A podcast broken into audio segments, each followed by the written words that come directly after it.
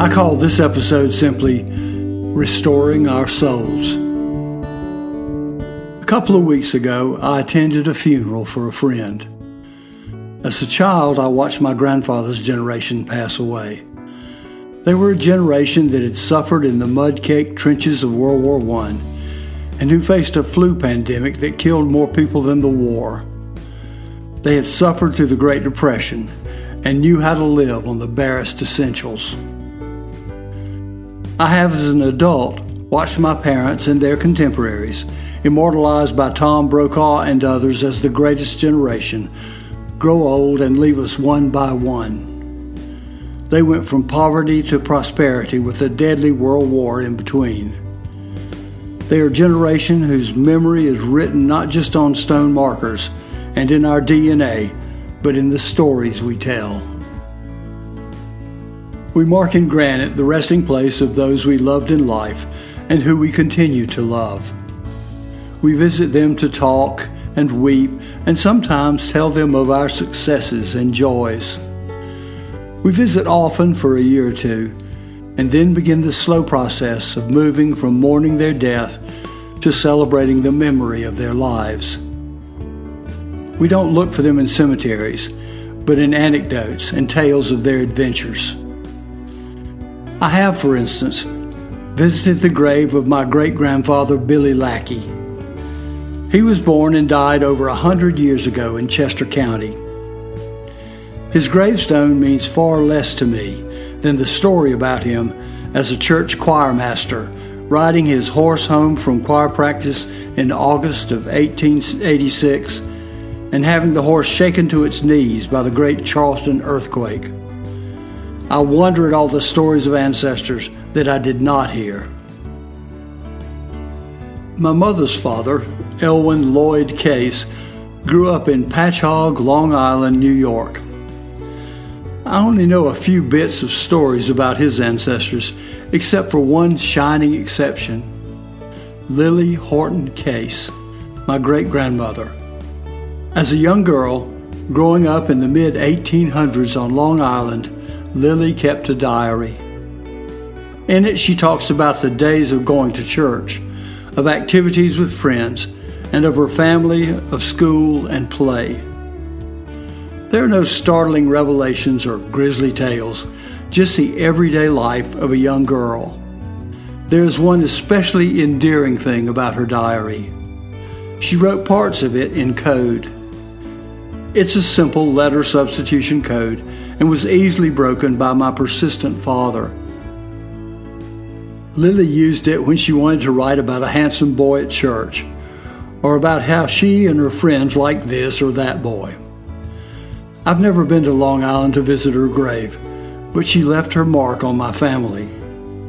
My granddaughter, Lily Anna Feltz, carries her name and can know about her namesake through the diary.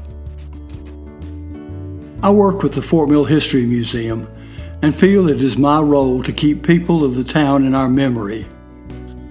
Of course, we need to keep the stories of our town's leaders in business, education, religion, and politics. But we need to know as much as possible about the people themselves. We need to remember the tales as well as the honors. Every year, despite knowing better, I look for Everett Griffin in his clown makeup and big shoes, leading an invisible dog on a leash in our Christmas parade. We need to know about Miss Julia Martin. She was married to a prominent pharmacist, but in the South, Miss is an honorific given to prominent ladies of a certain age. We need to remember that she was driving her car well into her 80s. To say Miss Julia was a cautious driver would be to condemn her with faint praise.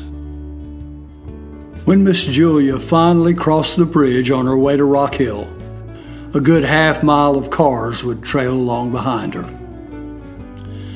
And we need to remember J.B. Mills, who owned the hardware store beside where the caboose sits at the bottom of Main Street today. A character by intention and birth, J.B. made a local news story every year by predicting the number of snows we would have. There's something in his formula about fogs in the fall. Sometimes he was right. Much has been said about the bandstand on the corner of the park on Main Street. Legend has it that it was built to move the whittlers and tobacco spitters off the town hall porch across the street. By the time I was a boy, it was the haunt of old men in loose cuff trousers and worn white shirts with the sleeves rolled up. It was equally populated by other old men in faded blue overalls and brogan shoes. It was a respite for a few hours from honeydews and yard work. Women were not welcome on the bandstand and didn't want to be. On the steps of the bandstand, retired barbers and store clerks traded lies with retired loom fixers and carpenters. It was a safe haven for war stories, both true and enhanced, a resting place where off color jokes mingled with comments about how the town was getting too big too fast or what a crime it was to charge a dollar fifty for breakfast. Many sat where their daddies had sat before them. Their hands were wrinkled and crisscrossed by blue veins. Their hair was gray and thinning or just gone. There were names like Rogers and Mills and Nims and Hoke and Patterson and Young. They were the same names that are chiseled into the old stones at Unity Cemetery. And they could recall things, things that are lost forever. They remembered the trestle that crossed over the railroad tracks, close to where the war memorial now stands. And they talked about the fire on the corner when the old town hall burned down. They spoke about growing up on farms and moving to town for work in the mills. About the days when Fort Mill boys went with their National Guard unit to fight and win honors and too often die on a battlefield in Belgium or France. They knew how to replace the handle of an axe and how to carve a baseball bat by hand, and they knew how to raise tomatoes and chickens and children. Now the bandstand is used for ceremonies where local dignitaries deliver speeches on July 4th or at the Christmas tree lighting. It has become a setting for graduates and brides to commemorate their life changes, and a place where children, bored from sitting still in one of the Main Street restaurants, can let off a little steam and burn off their chicken strip dinners.